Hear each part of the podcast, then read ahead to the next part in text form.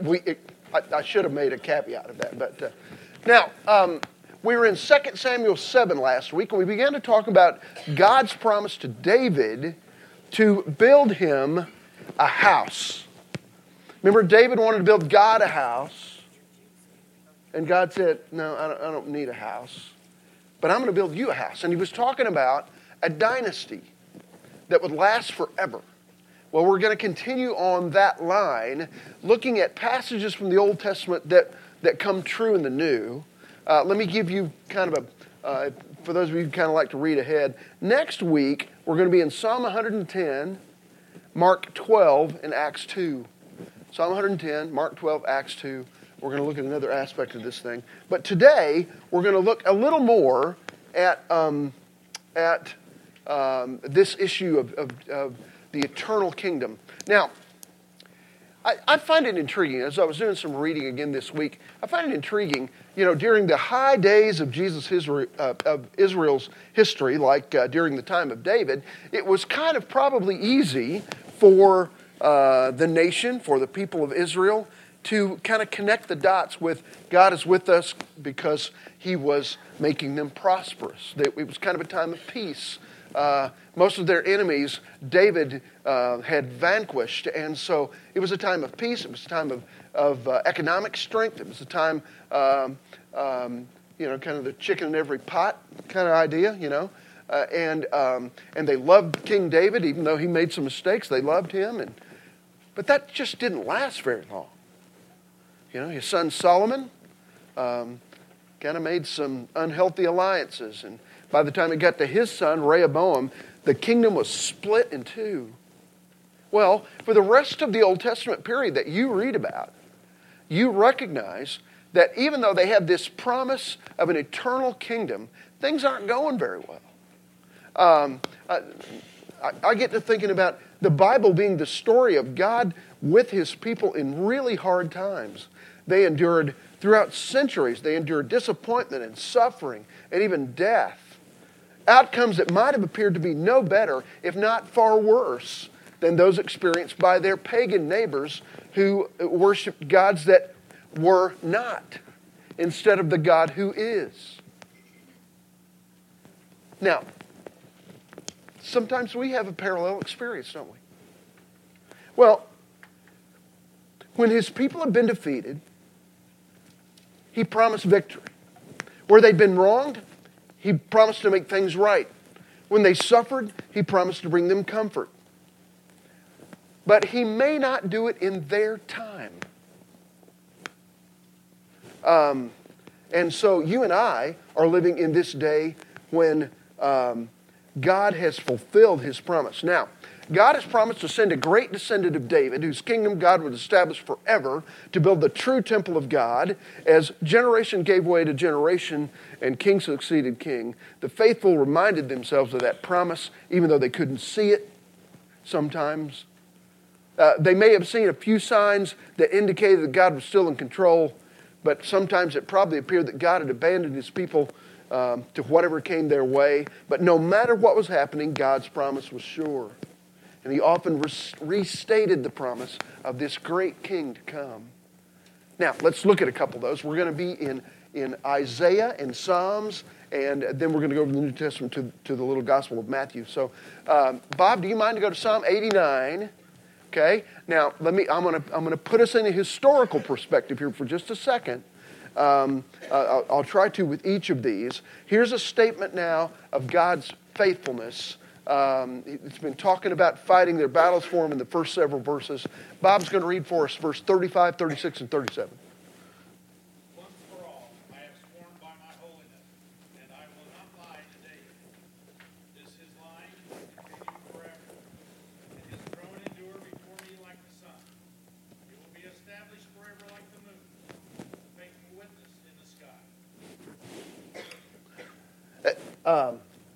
Interesting here. God is making this, he's stating this promise again. And the promise is based on what fact about God? Faithfulness. Um, now, what else does he say here besides that he's faithful? Okay, he said, I, uh, my holiness. I don't lie. Now, we've got to think about that for a minute. Okay? Um, somebody mind to make their way over to uh, Numbers 23 19. God is going to say, uh, Stella, would you get that one? Uh, God is going to say, now when you're worried about the outcome of all this, remember I've promised it. I promised it in my holiness, which means what, by the way? You know, you could say goodness, righteousness. You could also say unique. All right? I've promised this in my holiness. I don't lie, he says. So the promises of God are based upon his character. Okay? Now, let's think about it. Maybe you had um, maybe you had people in your life that would promise and never deliver. And so after a while of that, you kind of figured that out and they'd promise you something, you'd figure, well, whatever. But maybe there was somebody in your life who promised and their character was consistent with the promise. And so you knew whatever they promised, they could deliver. Okay? My dad used to say to me, if I tell you hen dip snuff, just look under his wing for the box. Uh, if I tell you hen dip snuff, just look under her wing for a box. The sun, the moon, and stars may vary, but but not what I'm telling you, pal. Okay? And you know what? My dad had a consistent character with the things that he promised me and the things that he told me. Okay? Uh, all right, now, so God's promises are con- conditional upon his character, and his character is unimpeachable. Now, uh, Estella, read from Numbers 23.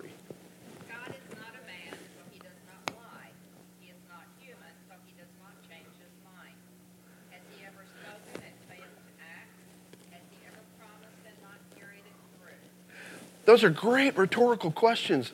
And the answer implies never. He's not a man, he doesn't lie. He comes through.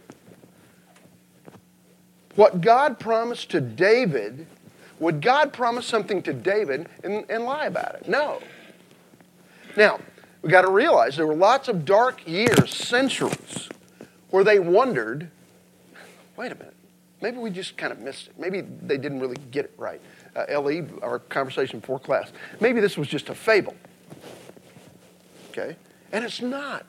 It's history. God promised it. Is it going to happen? Well, it didn't happen in many of their lifetimes, and that's really, really hard to come to terms with. All right? Now, uh, look, at, look at verse 36 the promise of God, now and I referenced 2 Samuel 7 because that was where we were last week. The promise to David was for two things a line, okay, so put that in your first blank, a line, all right, there will be a king come from your line.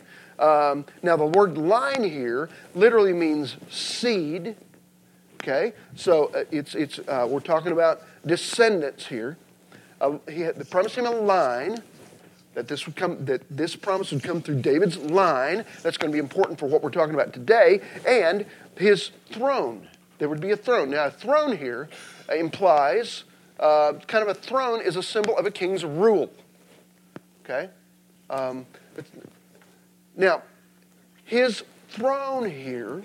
Okay. I've got to think about. Um, uh, it's interesting in our day, we, it's hard for us to kind of come to terms with the idea of a, of a kingly throne because we don't have many kings or, or queens that are actually reigning in the sense of this uh, as, as in the Old Testament. But, but if you talk about the thro- um, he inherited the throne of Henry VIII, then you're, you're talking about uh, a king's uh, power, dynasty, even wealth. Now, this is a similar idea. It's a, there's a line, there are descendants coming, and they will have this, they will sit on this same throne. And to kind of tie it all together in the book of Psalms, there's a lot of, a, a lot of uh, symbolic messages here, but to kind of tie it all together, uh, they use uh, the idea of something that's permanent to tie it to. And here, he's going to use the idea of the moon. There's nothing more permanent than the moon the sun and the moon are more permanent than anything in their daily experience and really in ours. Okay? What do we say today when we want to say something about permanence? Do what? Lasting. Okay, we'll say, uh, you know, nothing's, nothing's really sure except death and taxes, right? Okay? But the truth is, there not, hasn't always been taxes, and praise the Lord, one day there won't be. Okay? All right? But there has always been a moon. In our experience, in our lifetime, right? There's always been a moon. And, and the idea of permanence is tied to kind of that idea. Now, will there always be a moon? That's another, another story, isn't it? According to the New Testament, one of these days, all this is going to be burned up with a fervent heat. And there'll be a new heaven and a new earth. Okay, we've got to kind of come to terms with that at some point, but that's for another day. But so he, he tries to tie this promise to something that they've seen every day of their lives um, the moon. You've seen it? You've seen it? It changes every 30 days. You know, all that stuff just got to be, it's been natural. It's been part of your lives and your experience. When you see that, remember. Maybe, maybe you and I ought to tie the promises of God to something that we see on a daily basis. You ever thought about doing that? Is there something in your world that's just always there? And you may ignore it because it's always there. David will say in one of his Psalms, When I gaze into the night sky and see the heavens and the works of your, your hands, what am I that you're mindful of me? He's using something that he sees to remind him of the faithfulness of God and his position in the universe. Maybe you and I ought to do that same kind of thing too. Now, I want us to jump over, turn right a little ways, not too far, to Isaiah 9. In Isaiah 9, all right, um, chapter 7 through 12 of the book of Isaiah. We're going to go to Isaiah 9, but chapter 7 through 12 are sometimes called the book of Emmanuel because they're focused on the promised king and his appearance that would signify God with us. Remember, we talked about God being with us in our prayer time today. That name, Emmanuel, that comes in 714. Now we're going to jump over to chapter 9, and in chapter 9, a the great crisis of the 8th century BC, so think about 700 BC, when you think of Isaiah. The great crisis of, of the 8th century is that Syria, north of them, has aligned themselves, or we could argue that they're brothers in the northern kingdoms of Israel, you know, that divided part of the kingdom. Okay? You've got in the south, there's Jerusalem in the kingdom of Judah. In the north, there's all the other 10 tribes besides, besides Judah, and Benjamin that have aligned together with Syria and Judah is shaken in their boots, especially the wicked king Ahaz who reigns in Jerusalem. Okay? He's scared to death and he's, he's pretty much pagan. Okay? Not faithful. So the nation is worried about this. Is God going to deliver us? And so when I read Isaiah 7, there is kind of an immediate thing that it's dealing with and a longer term thing. Let's go now to Isaiah 9, you'll recognize verse 6 and 7. Somebody read them.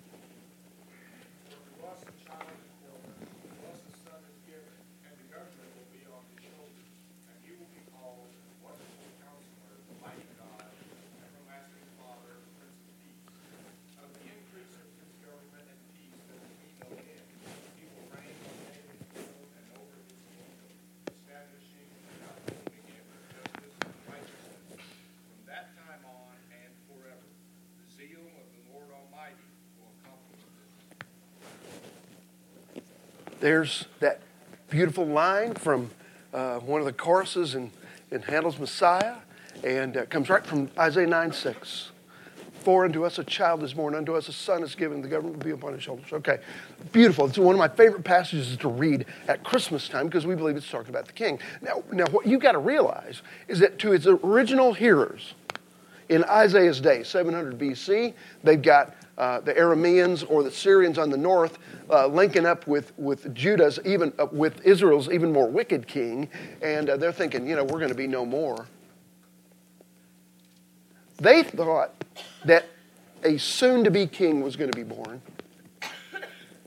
and they're looking for that. Another David. That's what they're looking for. Throughout all this period of, of Israelite history, they're looking for a David. Because they were fat and sassy in David's day. You know? And things are pretty lean today. What you and I have got to recognize with, with the benefit of 2,000 years of history, actually 2,700 years or so of history, is that what Isaiah is talking about here is not just an end to a short term political crisis. Now, what I'm going to ask here is what part of this description of the coming king is most meaningful to you? Let, us talk about uh, what, what I believe there, there are about four descriptions of the coming king. This son, number one, is clearly marked for rule. Well, this is kind of generalized, but it, he's marked for rule. He will sit on a throne. Uh, there will be a government which figuratively rests on his shoulders. What does it mean that, that whatever government there is will rest on his shoulders? What does that mean? He's got authority, he's going to take responsibility. Okay? Now, let's go into these four descriptions then of what kind of a ruler or leader this would be. First of all, he's called a wonderful counselor. Isn't it beautiful? Um, the word wonderful suggests that the child will possess power that belongs to God alone. He will be a wonder. Sound anybody like a description of anybody you know? Okay, here we go. Um, counselor indicates that he's going to be wise. He'll be a source of wisdom. All right? Wouldn't it be nice when you and I need to sort something out to have a wonderful counselor in our presence? Can I tell you, you do. God's Holy Spirit is available to you all the time since Acts 2. All right, so he's, he's called a wonderful counselor. Second, he's called mighty God. It depicts the Lord as a great warrior. Uh, uh in, somebody go to Exodus 15 3. It's going to describe God that way. Yep, Cindy, would you read that, Exodus 15 3? The Lord is a warrior. So here's the idea that, that this one, now, you and I got to start thinking about this. Wait a minute. Wonderful. He's wonderful. He's a warrior. Then they call God a warrior. A mighty God. He's going to be the mighty God. Now, wait a minute. That's not David. David was good sometimes, he was godly sometimes. But was he, the, could we call him the mighty God? Wait a minute, I got to kind of tie this together. Okay, the third description then is everlasting Father that indicates one, the word father here is a word, it's kind of a kind word that indicates one who cares for his family or for his people, protecting and providing. But here, it's going to be protecting and providing without end, everlasting. All right? Now, remember, in their culture, as in ours, the presence of a father in the home was a big deal. And those who didn't have one didn't do very well. It's kind of true of us today, right? So he's promising them uh, this leader who will be kind of like an everlasting father, one that won't go away to them. All right, and the fourth description is, uh, boy, one of our favorites, right? The Prince of Peace. Now, that description of this peace is not just describing what they're looking for, which is an end to war, but the idea of positive harmony goodwill, the kind of peace that Israel's never known to this point in history the Prince of Peace. Okay? Let's rehearse these names again. Wonderful Counselor, Mighty God, Everlasting Father, Prince of Peace. Now, maybe occasionally you and I ought to meditate on those names and think, which one of those do I most resonate with at this season in my life? And it may change uh, through the seasons of our lives. I think it's pretty clear here, though, that what we're talking about was not just an end to some kind of a short term issue or crisis. Now, in verse 7, uh, the, the rest of this kind of ensues. Uh, this idea of the king that's coming. And um, um, somebody read verse 7 to us again.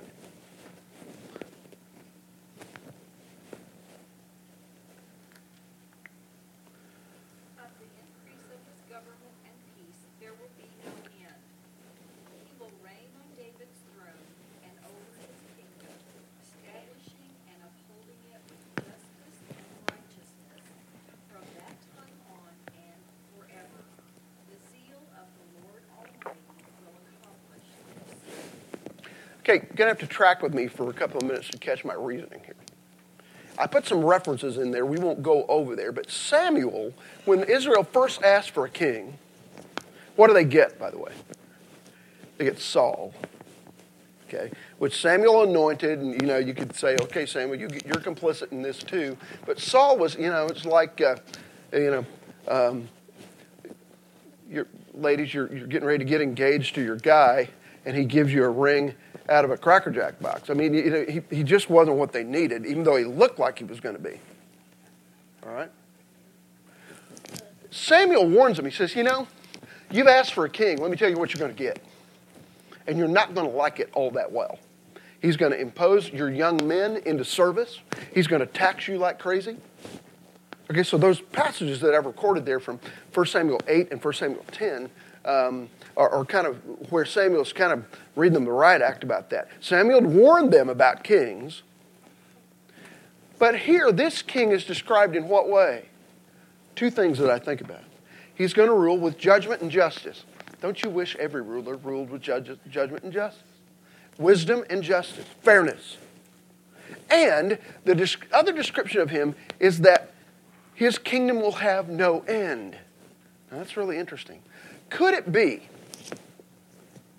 Could it be? And it makes you wonder. I, I, I think Isaiah got it, but I wonder if many of his contemporaries got it. By the way, just a few chapters before, Isaiah has dealt with the loss of a great king that he loved, Uzziah. And he's grieving over that. They were friends, they were contemporaries. And he loved it. And so in chapter 6, he's grieving the loss of that. Could it be that Isaiah got this, but not many of his contemporaries got it? Could it be that the Emmanuel king that's described in 714, the one that's with us, could it be that God Himself will be the one who fulfills 714?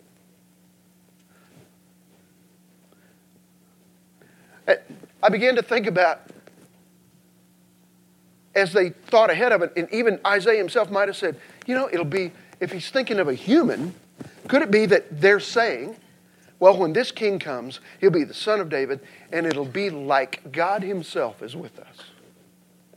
What I want to say is, that's way short. It will be God Himself with us, not like God Himself with us. Are you catching the, the interesting distinction there? When this king comes, when the Emmanuel king comes, it won't be that it's just like God Himself is with us. Now, by the way, I've never known a leader that quite fit that description of you, a human leader. Okay, there's some that are, get kind of close, right? But I'm not really sure you would, anyone would quite live up to that. But they're thinking, when, when this king comes, it'll be like God Himself is with us. Do you understand how far short they're selling what God is getting ready to do? Because when God, when the Emmanuel King comes, it will be God Himself with us. Oh, that one word is, a, is an amazing distinction. Not like God Himself, but God Himself. Okay, now, let's go on to another passage, all right? By the way, when He comes, He's going to bring that judgment and justice that they need. Let's go now over to Matthew. Matthew is more interested, it seems to me, than any of the other gospel writers, any of the other three, at connecting the dots between what was predicted in the Old Testament and comes true in the New. So we're going to go to chapter 1. Um, would somebody read the very first verse of chapter 1 before we get down to our text? Matthew 1 1. This is kind of, you could argue, this is the beginning of the New Testament.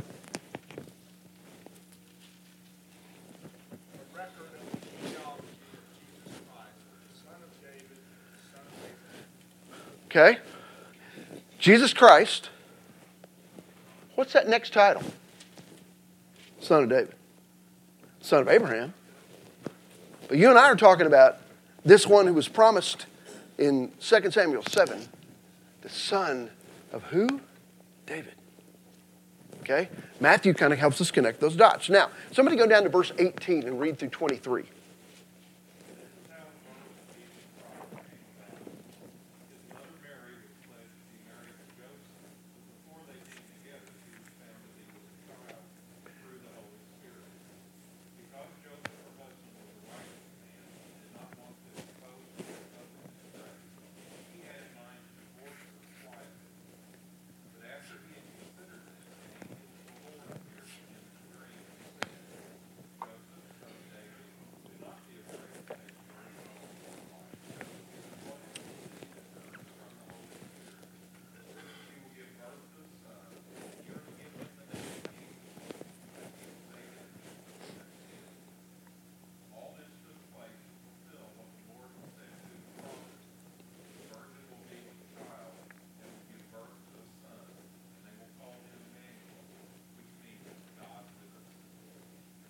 Matthew connects the dots, doesn't he? Now, what we got to do is fast forward 700 years from Isaiah 9. Okay? Now, here's the problem 700 years fast forward, there's a king sitting on the throne of Israel. What's his name? Herod. And he's despotic, he is paranoid. Um, uh, historians would say the only thing worse than being Herod's dog would be his son, because he had a bunch of them killed, because he was afraid they would steal his throne out from under him. Okay? He's not a son of David. He's actually a son of Esau. He comes from Esau's line. So where's the connection here? Well, we're going to try to find out. Where is the Emmanuel king?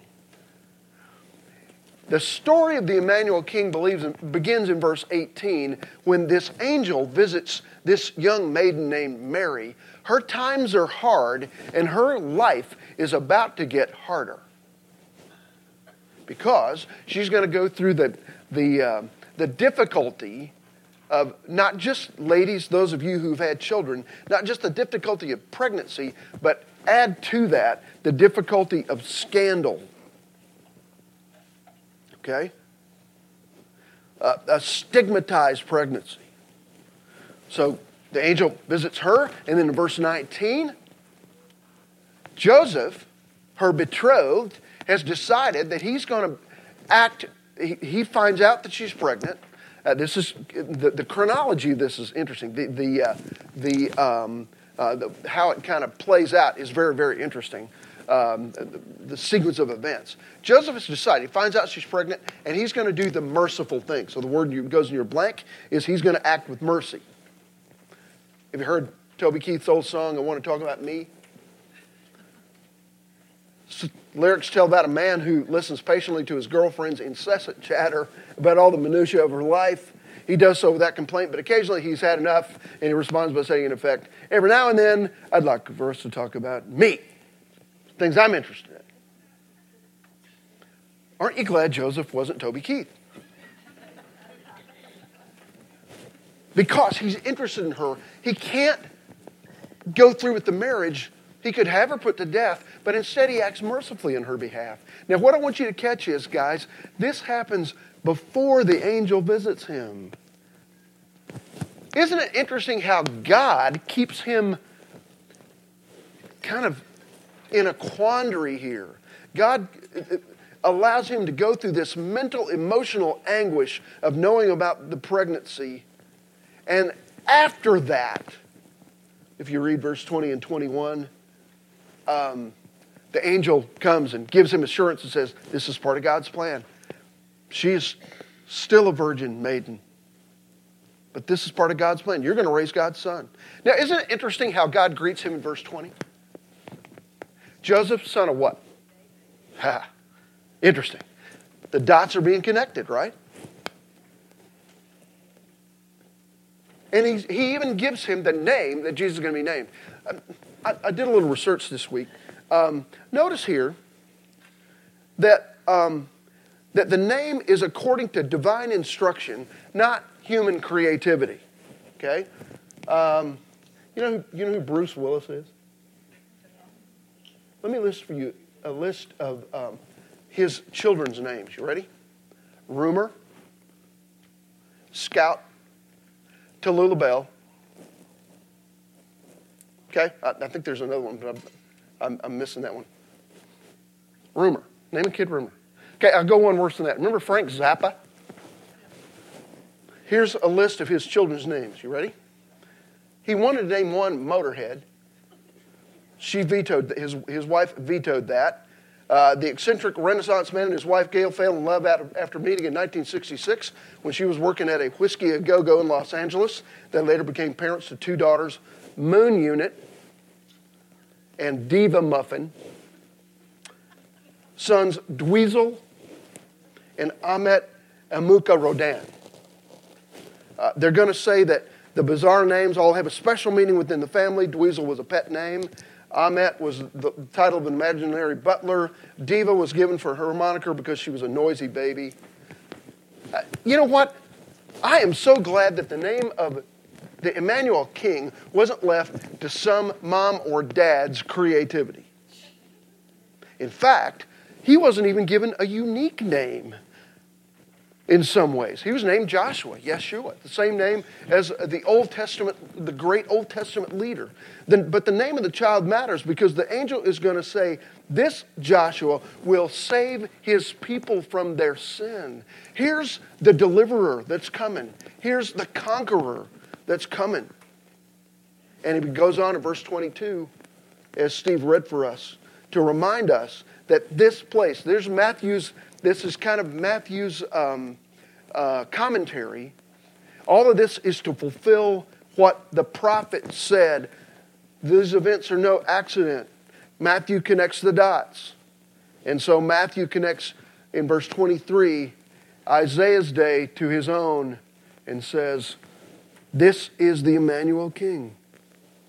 And he connects Isaiah's day not only to his own, but I'm going to say he connects it to ours.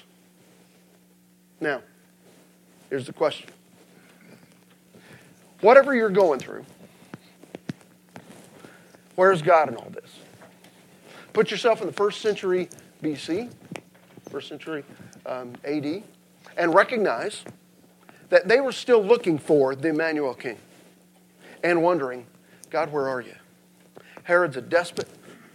The Romans were under their boot and uh, we're having to pay taxes and things aren't going all that well. God, where are you? And they would go back and read Isaiah 7 and Isaiah 9 and realize there is an Emmanuel King coming. And it will be like God is with us.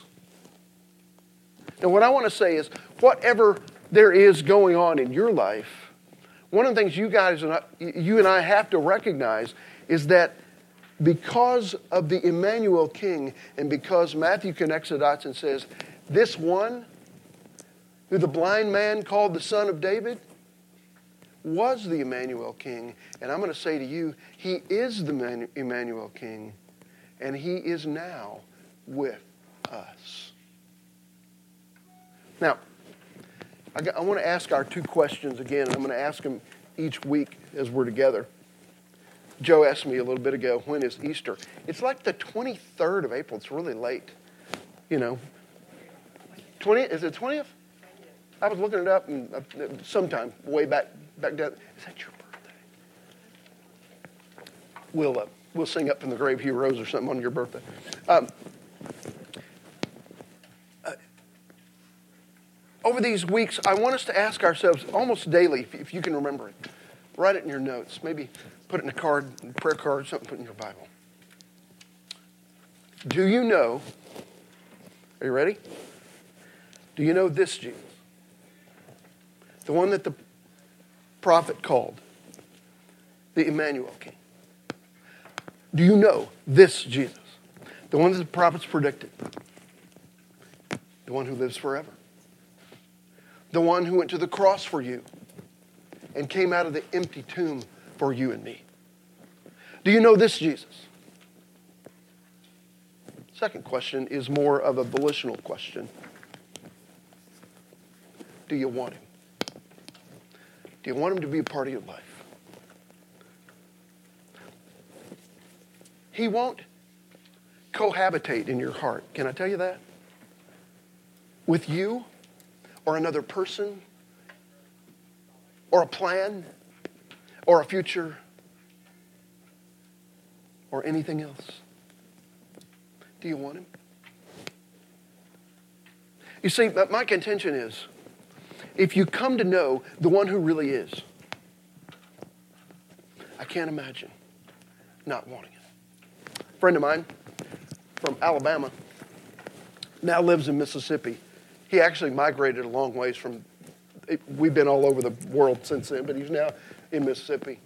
Artie will say to me, I've heard Artie preach this many times. He would say, if I could take what's in my heart, if I could take what's in my heart and give it to you, you would never want to give it back. Do you want him? Do you want him? This Jesus, our God with us, Emmanuel King. It's not like God is with us. I got to tell you, folks, He is with us in all of my trials and all of my struggles. Do you know him? Do you want him? I'm going to ask you those two questions every week. Bless you. I'll see you next week, okay?